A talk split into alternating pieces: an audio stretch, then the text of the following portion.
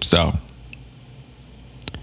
it's been uh, one year since my dad passed away. Today is the one year anniversary. Uh, and uh, for, for those of you who were sort of around when that happened, I know we've had a lot of new discovery in the last few months, but for those of you who were here one year ago, uh, who heard the first ever losing a loved one, uh, my purpose with that episode, with this series, was to uh, quite selfishly give myself a place to to to put my feelings, to put everything I was dealing with in relation to this, to, the, to this experience. An experience that we all have to go through. We all lose our parents at some point. You know, people die. That is part of life. And and so I wanted a place where I could give myself the chance to vent and and to to uh, to feel and to grieve, uh, while also hopefully bringing you value by by documenting that process in case you have to go through it sometime soon or by giving you someone you can connect with if you have gone through it recently. And when i first shared it uh, i had so many of you so many people connect with me reach out to me on linkedin on instagram on facebook on twitter and just let me know that you were there for me. Let me know that you had experienced something similar. Let me know that that it gets better. That it doesn't get easy, but it does get better. And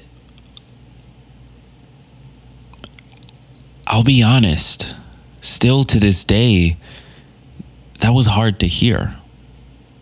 Like I, I know that it came from a good place. I know that it's what I needed to hear but it was hard to hear because in those moments, I didn't want to hear that it gets better. I didn't want to hear that it, it doesn't get easier, but it, it will improve. I didn't want to hear that I will adjust.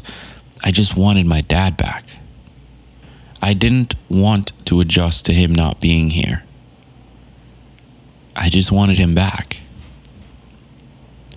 And so one year later, I still want him back. I still want him to be here. I don't want this episode to have to exist. However, obviously that is not possible. That is not the case. That that's a, a realization I've had to make over the last year is just how weak and helpless and useless I am. I can do everything I, I want. I can accomplish my goals. I can pursue my passions. I can help other people change their lives. I can help people build podcasts and attract audiences. I can do so much, but yet I will never be able to do what I really want, which is to bring him back, to reverse time and go back to that day and stop it from happening. I'll never be able to do that. And it sounds silly. Like, of course not. But you don't understand how desperately I wish I could. How desperately I would I would trade all of this for him to be here. All of the success, all of the dreams come true. I would trade all of it for him to be here, to have that power just once. And that's not possible.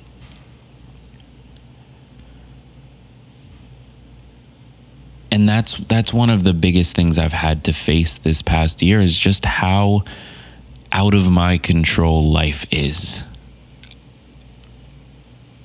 I've never thought of myself as very controlling, but uh, I definitely am when it comes to certain things uh, as it relates to my business, as it relates to this podcast, as it relates to the community. I definitely struggle with being, uh, needing to feel in control and this this experience has forced me to recognize that hey you're just not. You're just not. You're not going to be in control. You have to be okay with that. You have to recognize what that means for the rest of your life. And for me what that meant i always had this goal of retiring my parents they were immigrants here. I, I was an immigrant here to the United States. Uh, they brought me over when I was seven, going on eight. And they sacrificed everything, they risked everything to get me here, to get my sister here, to get our family here and create opportunity for us. I've talked about this on the show before. Nothing I have would have been possible or as easy if they had not made that decision. I wouldn't be the same person if they had not made that decision. So I literally owe everything to them. I literally owe any successes or failures or anything to them for giving me that opportunity, for giving me that chance, for having the foresight to recognize that I could do a lot more if I was only given the opportunity. And so I lived my entire life with this chip on my shoulder of I need to pay them back. I need to do well. I need to be successful. I need to be rich. I need to be important. I need to show them that this was worth it. I need to make enough money that I can fund their retirement and give them the chance to experience life for once in the way that they gave it to me. Give them the chance to not have to stress with every single bill that's coming in. Give them the chance to see other countries. Give them the chance to experience the world and actually enjoy it and not just be stressed and focused on me and my needs. I needed to do that. That was my purpose. That was why I worked so hard. That was why I pushed as hard as I did. That was what I was here to do to pay them back. And then he died. And after he died, I very quickly realized I would never be able to do that. No matter how successful I was, I could become the richest man in the world. I could be Jeff Bezos. I could be the the Mark Zuckerbergs or the Bill Gates or or whomever of the world. I could be a multi-trillionaire, absolute richest man in the world, and I would never be able to do that. I would never be able to bring them him back. I would never be able to retire him. I would never be able to show him what life could be. And so what do you do? What do you do when you realize that this thing you have lived your entire life for, this thing you have based all of your goals and dreams on, is not possible? And when you realize that the same thing could happen to the other one, because my initial thought was okay, I just need to do it faster. I need to get there now so that I can do double for my mom. I can really take care of her. I can pay him back by taking care of the person he loved most. And I can pay her back by taking care of her. And then the obvious thought comes to mind where you realize, oh crap, that same thing might happen. She might pass away before you're able to, too. And so the reaction there is one of two things. Either you get anxious and you get get erratic and, and you go heads down and ignore everyone around you and i'm going to make this happen now. I'm going to become rich right now. I'm going to be successful right now so that i can do it before anything happens. Or the other option is to realize that you can aim for that but you may not be able to, to do it you may never be able to pay them back.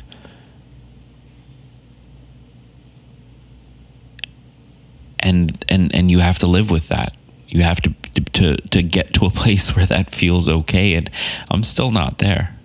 I'm I'm still not there, but I I understand that I cannot base my life goals on being able to do anything for anybody else because it's just out of my control what happens. It's just out of my control whether or not they'll be here.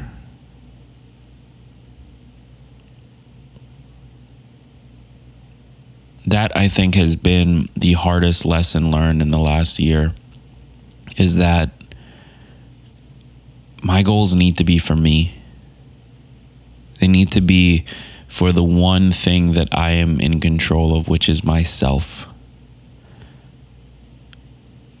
And of course, if I'm able to make it, if I'm able to to accomplish these things, of course I will take care of my mother. Of course I will take care of my family to the best degree that I can. But my entire life can't be based on that. So here's what I've got for you. It's been one year since my dad passed away. I am sad every single day of my life as a result of it. I have been more depressed in the last year than than ever before. I've been more anxious, more irritable, very difficult to deal with as a result of this, as a result of of losing him, of losing this central figure in my life that taught me everything, that supported me when I didn't even think that I could do anything. Of losing this person that sacrificed everything to help me create the life that that I he thought I could have. And also of losing my identity, of losing who I was and why I was doing what I was doing. However, it pains me to say this, but I think I've become a better person, a better version of myself as a result of this, or at least I'm trying. I'm trying to to take this and turn it into something positive, turn it into uh, the, the fuel I need to finally be the person I need to be in order to do the things I'm trying to do. And that's hard. That's hard to deal with because you don't want this to be true. You don't want this to be real. But in order for you to improve, you need to find something positive from it. So, I guess I don't really have advice for you. Um, this has been a hard year, but all you can do is is try to do what you can and and live every day the best you can and find the things that make you happy in individual moments even if you are sad overall. And and just hold on to the present and hold on to the people you love. And as cliche as it sounds tell them you love them. Because just like I didn't know that the last time I saw him would be the last time I saw him you never know when when it'll be the last time you see the person you love the most whomever that may be. So tell them that you love them hug them hold them be kind to them be patient with them. Life is too short to be angry and to fight.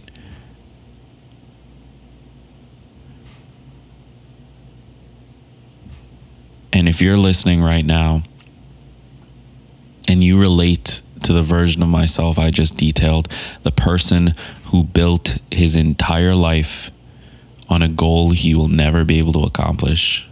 I urge you to reconsider. I urge you to make your goals about you, to make it yours, because that is the only thing that you can control. And of course, if you do make it, you will do as much good as you can. But your goals need to be yours. So, with that said, one of the big things I did for myself this uh, year is put together a project that documents my emotions and experiences and feelings in relation to this this experience that I'm, I'm dealing with uh, and and it came out in the form of a hip hop mixtape. So you guys know that music is has always been a core part of this show. Music is a core part of my life, and uh, and and I've had the chance now to express how I'm feeling in music.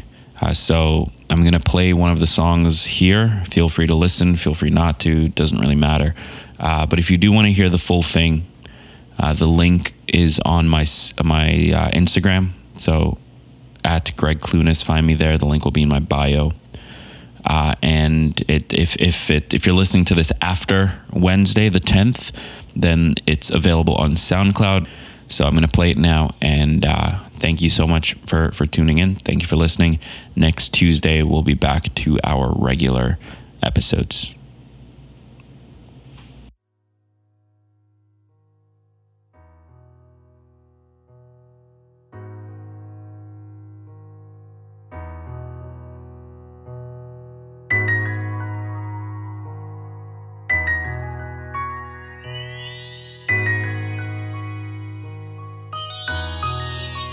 Still remember the last words you said to me stay safe and be careful down there. Well, Dad, I listened. I always keep my back to the wall, eyes forward, throwing jabs nonstop till I fall. Your family, they're safe too, I promise you. So rest your eyes for a while and don't worry your head. I'll take it from here. The hardest thing to do is to say goodbye. That's maybe why we never said it. It was always alright. I used to fall asleep at night, hoping you wouldn't die or get run off the road while you on that long drive. And when I open my eyes, the first thing I do is check my phone for news about you. It never came. It was always alright. Then one day I wake up, my mom screaming. She's yelling at the top of her lungs that you're not breathing. I catch a train home, my phone rings. You didn't make it. But you were just here. You were just here. You were just here. I can't believe it's been a year. That seems far too long for you not to be in my life and cheering me on. It's just not right. This wasn't how it was supposed to go. You were on the road. Recovery was close like a stone's throw. How did we get here? Who should I blame? The doctors? The ambulance? This whole thing is insane. And now you're gone. And there's nothing I can do to right this wrong. As we put you in that box and lowered you down, your wife called for you, but you didn't answer. She cried for you because you were her anchor. We all wept from the second that we knew it was your sunset. I haven't said this out loud yet, but Pops, you were the smartest man that I ever met. How could you not see it? Why'd you wait till it was too late to finally leave it? I can't say I'm mad, but I feel confused. You were supposed to be at my wedding with them dancing shoes. You were supposed to meet my kids and teach them about life. But you checked out. You left your kids and your wife. Your life ended so suddenly as you went towards the light. As you went towards the light. But I can't be mad at you, cause you fought till your last breath. You pushed through the pain up until the moment of death. I asked you once what it was like. You said I couldn't imagine just how hard you had to fight. It hurts me to even say this, but I'm glad you're gone. I miss you like hell, but at least your pain won't go on. Stay safe. I love you.